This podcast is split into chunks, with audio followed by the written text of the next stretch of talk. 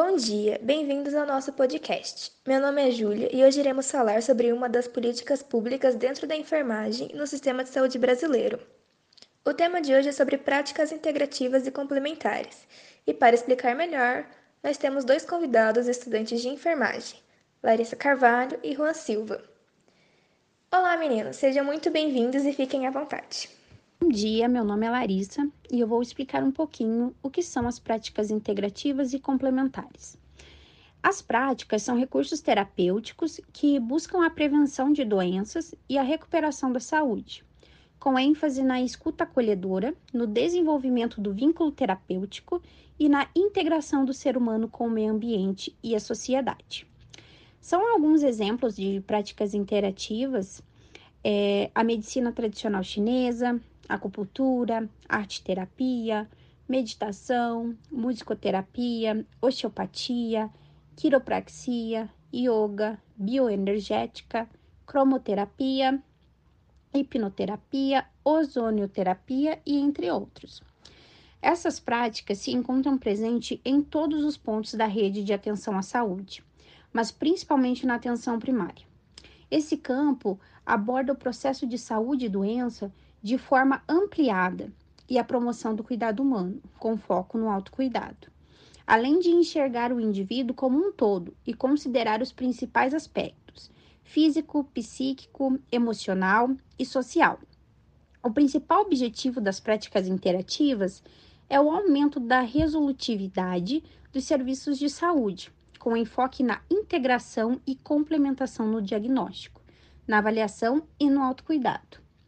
Anteriormente às práticas integrativas complementares, houve o surgimento das práticas alternativas e complementares. As práticas alternativas sugerem que o tratamento médico seja substituído por algum tratamento não convencional. Já as complementares são usadas em paralelo ao tratamento indicado pelo médico e de acordo com suas instruções. E as integrais integram as práticas com o tratamento convencional. Com a expansão das terapias alternativas e complementares, surge a necessidade de discutir a formação do enfermeiro, uma vez que é notória a relação que existe entre as terapias e a enfermagem.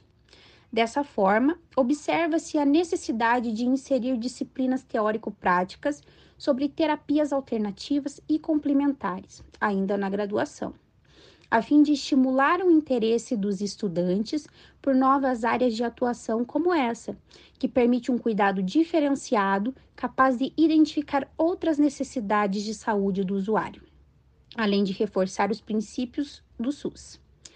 Para que se torne uma prática multiprofissional, compartilhada, ética e em benefício da população brasileira. Considerando essa aproximação entre a enfermagem e as práticas terapêuticas, é fundamental que o enfermeiro assuma algumas práticas alternativas cientificamente e legalmente aprovadas, como a acupuntura. Resumidamente é isso e muito obrigada pelo convite e agora irei passar a voz para o Juan. Olá, bom dia. É, meu nome é Juan e agora que vocês já compreendem a importância das práticas integrativas complementares, eu posso explicar como essas práticas funcionam dentro do Sistema Único de Saúde.